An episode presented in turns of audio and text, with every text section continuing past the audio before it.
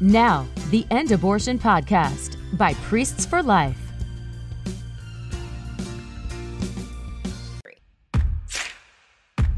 As a constitutional law attorney, former senior legal advisor and personal counsel to President Donald J. Trump, Jenna Ellis believes in the rule of law and the importance of integrity in our elections. And she's ready to tackle the big cultural and legal issues facing America. This is the Jenna Ellis Show. Here is your host, Jenna Ellis. Hello, friends, and welcome to another episode of the Jenna Ellis Show. I'm Jenna Ellis, and today I have my little co-host, Howie, who decided that uh, he wanted to come up and get in on the action, so you might see him in the background. And uh, you can follow him, actually, on Instagram, at Real Howard Dominic. That's his name, but we call him Howie. Uh, and he loves to get in on the action, so we're going to allow it for today while I'm uh, home for the holidays and uh, get to enjoy family. So uh, today, though, speaking of family and just, um, you know, enjoying standing for the truth and having courage, I'm so grateful to have a part of our church family and a part of the wider swath of Christianity. My good friend, uh, Father Frank Pavone, is here today. And Father, you know, this story broke over the weekend that um, apparently the, uh, the is it the local diocese or the national, um, you know, I wasn't quite sure with, uh, which has actually removed you from the priesthood for allegedly, um, and I use that term purposefully, uh, for allegedly posting blasphemous uh, messages on your Twitter and basically for standing up for pro-life. And for me, um, I am a Protestant, not a Catholic, but in terms of all of my good friends who are Catholics and who are genuine Christians, obviously standing up for pro-life is fundamental Um, to the doctrine of Christianity. We know that every human being is made in the image of God, has inherent dignity and worth. That is part of um, just doctrinally what we are supposed to stand for and advocate for. So walk me through exactly what happened and what's going on in the Catholic Church. Yes. Well, Jenna, uh, thanks for uh, letting me address this. It's so great to be on your program, first of all. You know, I'm one of your biggest fans. So uh, it's really uh, a personal pleasure for me to be here. This story is really what has just happened. It's the Vatican actually saying it's it's one of the worst penalties that they can impose on a priest, to actually say to him, you can't function as a priest anymore. Um, why in the world would they do something like that? When, like you said, I'm advocating not some kind of fringe doctrine, but something that's at the core of the gospel of Jesus Christ for all of us in the body of Christ, not just Catholics. To defend life. I mean, God defends life. God becomes a human life in Jesus Christ. That's what we're celebrating now at Christmas. So what would be the rationale? The way I read the situation is this. First of all, this has been the culmination of twenty years of battle. When I say battle, we've been doing our work that many of our audience know and support. And that's been, in, like you described, in the defense of these unborn babies and in defense of public policy that protects them, uh, including electing people who are willing to protect them. We've had some great victories in that arena. Uh, but the the uh, problem here that I've encountered is that there are certain bishops in the Catholic Church that have opposed our work. And the only reason we can discern is that they're the ones that want to be in control of the pro-life message that's coming to Catholic pro-life people in the movement. Um, it's a matter of turf war. It's a matter of, of ideological conflict. It's, in fact, in the church, a reflection of what we've seen in the government when uh, targeting, for example, our friend President Trump with fake investigations, with fake impeachment hoaxes, lies being made up, uh, and, and processes that exist for a legitimate purpose in the government being weaponized to cancel political opponents. Jenna, that is exactly what is happening to me in the ecclesiastical realm. It is literally playbook, same kinds of things. You mentioned, uh, you know, they come up with these, and they're they're made up charges, you know, oh, blasphemous comments. What in the world are they talking about? Well, you see, just like they do with President Trump, you know, oh, well, you know, abuse of power. What in the world does that mean, right? What does blasphemous comments mean? There's a reason why they're not specifying it, because A, it doesn't exist, and B, if they specify anything, it's going to make them look stupid. So one of the things they complained to me about was, oh, well, you know, you you said in a tweet Uh, and, and I did. It was a comment to a, Biden, to a Biden supporter in the heat of the twenty twenty election. It wasn't uh, a post that I put out proactively. I was reacting, and I was reacting in a in a in a bad way. I was a little bit too angry, right? So um, I said I used the word G D in the in the in the tweet. Now that's bad, and I and I you know repented of that, but that's a reason to throw somebody out of the priesthood. There won't be any priests left. You know, but we, sometimes we get mad. Sometimes we we we we curse. Sometimes, you know, people get angry. So it's like, um, no, this is just, that's not what they're concerned about. This has been a con- continued, relentless campaign to blunt the influence of me and Priests for Life over the uh, over the pro-life movement. Wow, that is just incredible. And you, you mentioned the infighting, and it sounds so much like the political tur- turf wars that are within uh, the different political parties as well. And, you know, just speaking from my experience uh, with President Trump and, you know, the R N C and seeing that kind of turf war, it was so frustrating that, you know, as, as Ronald Reagan used to say, we could get so much more done if we didn't care who got the credit. That's and right. It's, and, and it seems like um, that same type of politicking is going on within um, the ecclesiastical order. Um, but why would the Catholic Church take issue with the framing of a pro-life message?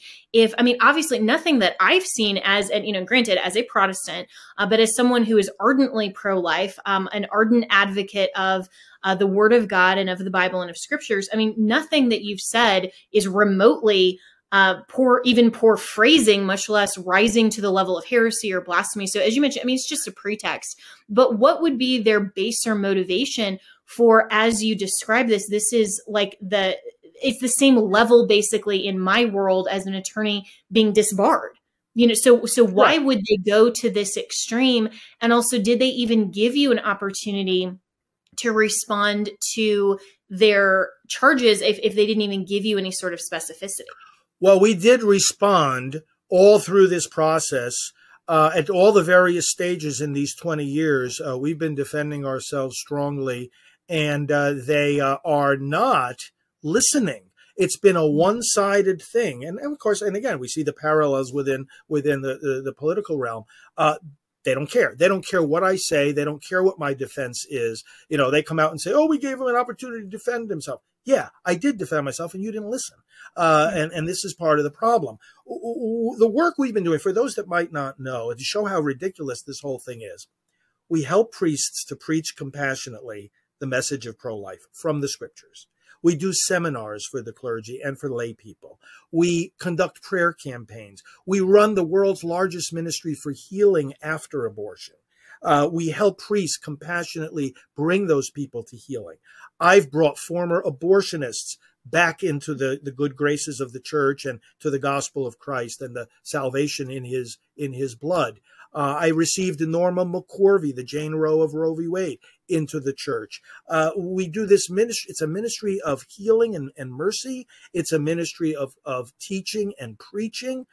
And we even help the Vatican. Here you have the Vatican coming against me by, by saying you're dismissed from the priesthood.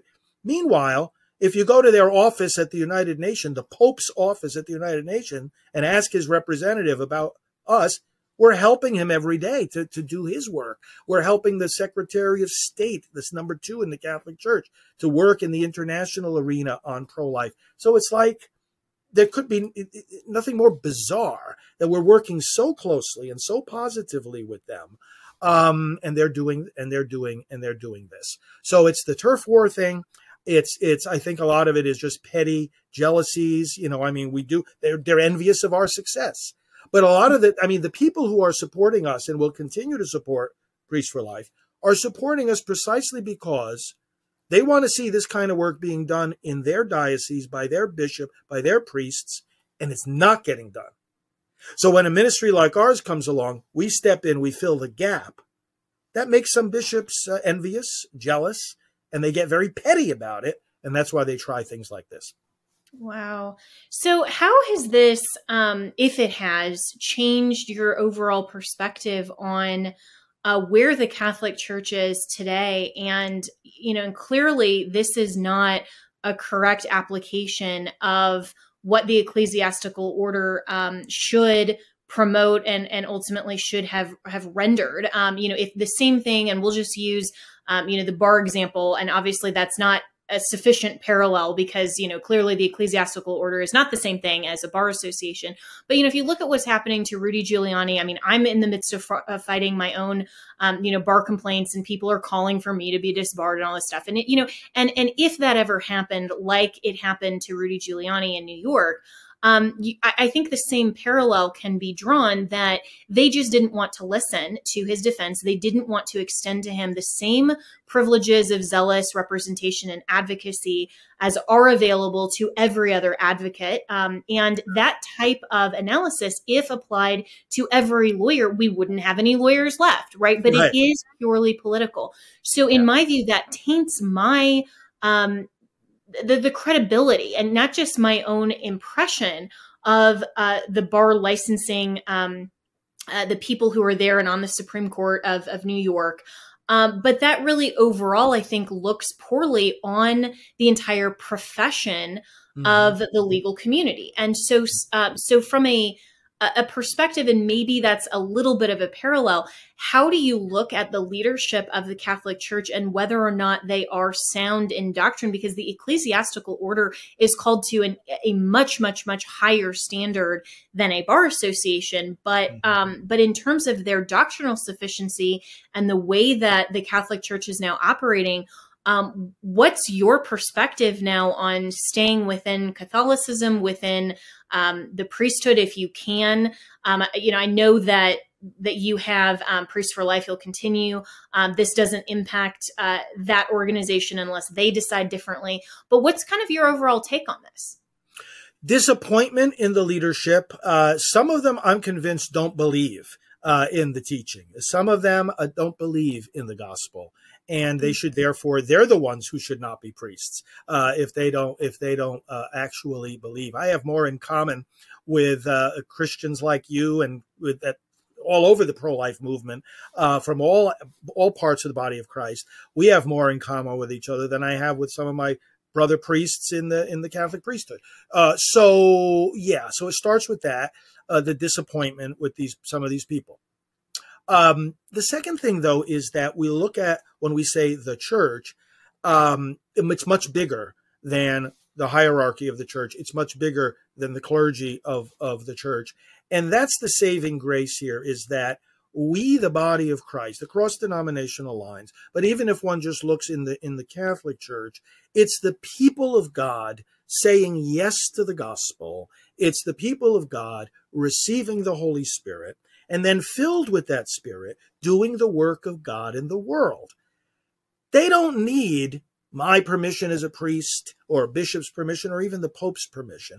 They already have the commission of our Lord Jesus Christ and of the Holy Spirit and the anointing that he gives us. And that's the saving grace right there. It's like we've got to band together. And the response to this whole thing has been just overwhelmingly positive. People like you and our audience and, and the other pro-life leaders, I mean, it's been just, just, and, and I'm not surprised by that because that positive reinforcement is always there. Uh, and, and that's what we've got to do. We've got to band together and with the deepest respect uh, for those who hold positions of authority, because we know, you know, God's word tells us to, to be respectful of authority and, and obedient where it's appropriate. But th- th- th- still, nevertheless, we say we know what the gospel is. The beautiful thing about Christianity is that it doesn't give some kind of secret knowledge, you know, that only certain clergy have. They only are the only ones that know the fullness of the gospel, and you know, maybe they'll give some of it to the rest of us. It's not like that. It's like Jesus said, "I have spoken openly to all the world." We all know what the gospel says, and uh, therefore we can carry it out even when some of our leaders go off the track.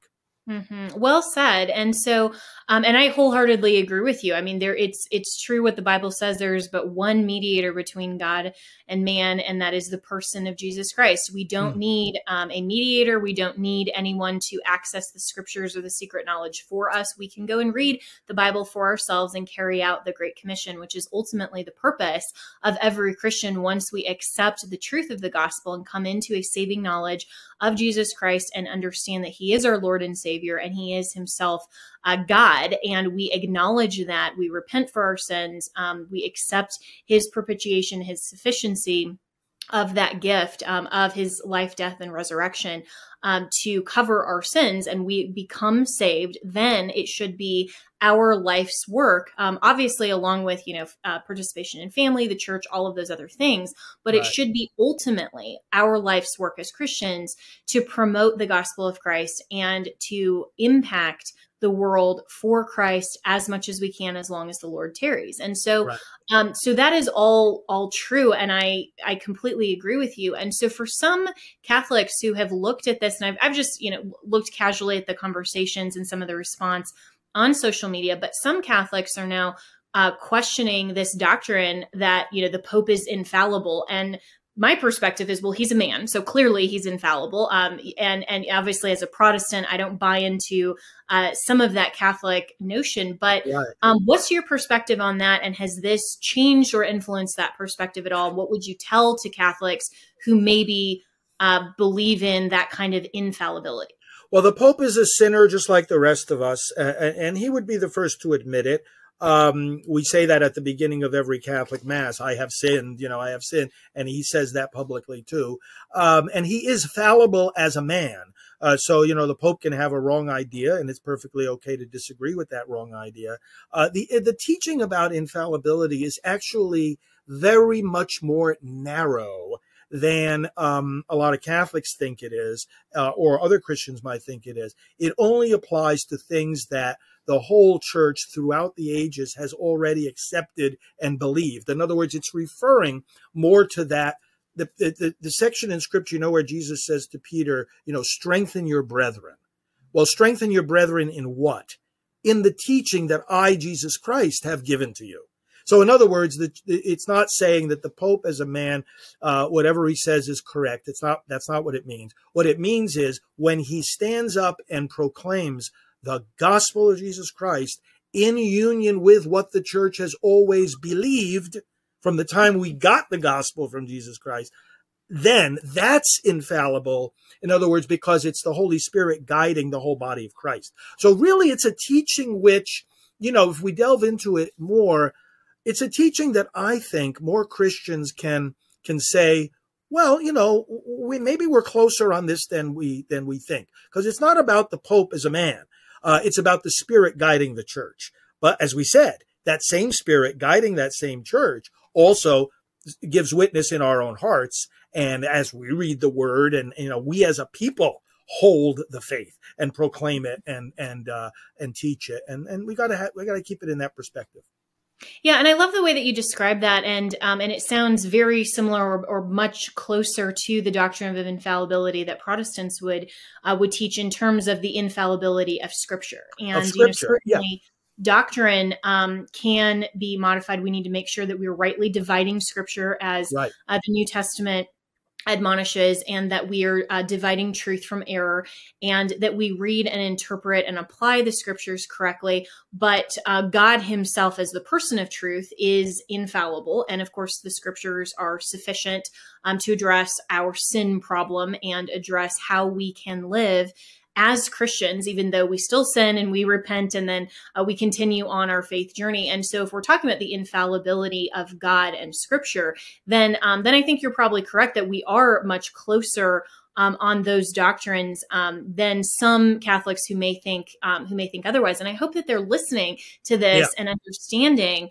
that, you know, maybe they have been misled, or they've, um, they have misunderstood some of those Scriptures. And, you know, just like some of the divisions in the, um, evangelical ecclesiastical order, um, to say that, you know, well, I follow this person, well, I follow that person. And, um, you know, so for example, like my former client, John MacArthur, who is a brilliant expositor of Scripture, um, is someone who I love and respect, but he himself is not infallible. Um, and, right. and it's almost like if you disagree with anything John MacArthur says, oh my gosh, you're immediately labeled a heretic. And I'm going, wait a second, we can disagree with him. We can't disagree with what the Scripture itself teaches. And that should be our goal, not to what does John MacArthur think, but what does God himself tell us? And that should be our goal, not to follow men, whether it's John MacArthur or the Pope or some other preacher, but to ultimately follow our Lord and Savior, Jesus Christ. Well, and- well, that's that's why, Jenna, you know, I'm defending myself against this latest action, because, you know, they're saying, oh, well, Father Frank has been disobedient to his bishop over the years. No, I haven't. Uh, but if they tell me to stop doing the work of God, to stop speaking against abortion, to stop saving these babies, to stop healing women who've had abortions, uh, how can I obey that? How, how can I walk away from the work God has given me in the Holy Spirit to do? And this ties in with just what we're saying right now, that it, our ultimate loyalty, no matter what we believe about hierarchical, you know, authority in the church, and there's a lot of differences about that in the body of Christ, no matter what we believe about that, our first loyalty is to Jesus Christ, the Lord. And if he gives us a call, if he gives us a mission, and especially if that mission is such a common sense thing, like, gee, maybe we ought to stop killing babies, we can't walk away from that. Yeah, one hundred percent agree. And, you know, these institutions that God has ordained and given legitimate authority to as an authority structure, um, the church, the family, and civil society, clearly we have seen that, um, you know, families can be abusive of their authority. Um, you know, husbands can be abusive to wives, parents can be abusive to children, um, and certainly governors can be abusive to citizens and mm. presidents and other structures. But it's the same within the authority structure of the church. Right. Um, these men who are in the church as members of the ecclesiastical order, and I say men for a reason, yeah, uh, you know, that are actual office holders of the ecclesiastical order, if they go outside of their legitimate authority and they start imposing rules that are adding or subtracting to scripture, um, additions like saying you can't speak the pro-life message, or subtractions like some of these um, bishops or some of these other um, you know, Episcopal ministers who are saying, sure, you can be an L G B T, uh, you know, affirming pastor. Well, that's obviously subtracting from scripture. So they are now outside of their legitimate authority because they are no longer uh, taking the authority from God and exercising it in a legitimate manner. And we are called to not obey man, but obey God. We're on the same page with that. That's exactly right. Those are my sentiments exactly. And that's what I've been saying. And actually, not just in this current incident, but like I say, we've been having this battle for twenty years against certain certain leaders in the church who think that, uh, you know, they have a reason to, to stop our pro-life work. This work will continue uh, uh, because the people see it as a good work. The people know in the Holy Spirit, in Jesus, that it's a good work. And that's why I'm so grateful for their support and, and yours as well. Uh, well, I one hundred percent support you. I'm so grateful for you.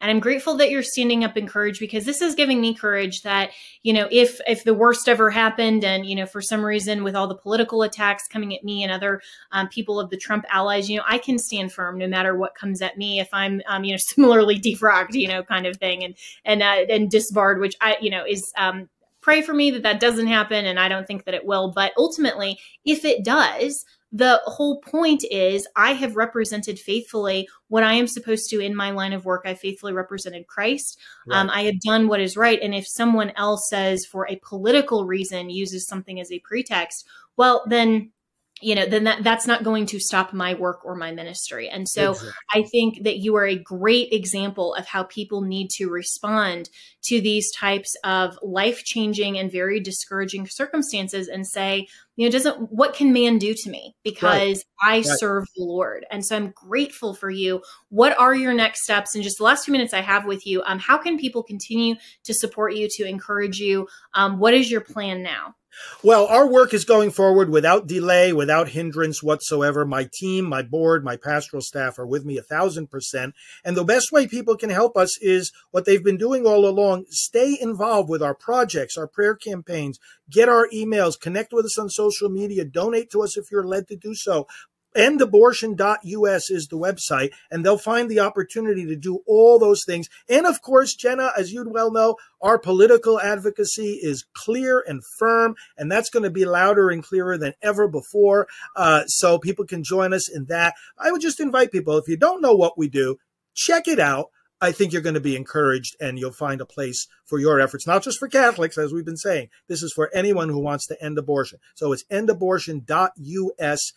Let's show these these misguided bishops that the people of God are standing with the good work of God, and uh, connecting Amen. With us is one way you can do that. Amen to that. And I think you are such a brilliant example of how uh, men of faith and people of faith can engage and should engage with politics to make sure that our policy and our government ultimately reflects truth, and we can continue to proclaim the gospel until he comes. So thank you so much, uh, Father. I always love spending time with you. Um, I am one of your biggest fans as well. And so, um, you know, as soon as I heard the news yesterday, I had to contact you and tell you that I support you. I love you. And thank you so much for standing firm on the truth of our Lord and Savior, Jesus Christ. And I respect you for what you're doing. Continue on your great work, and uh, come and talk to me anytime about what uh, great work you're accomplishing for our Lord. Well, you're the best. Keep up your good work as well. Thank you again, and we'll talk soon. Thank you.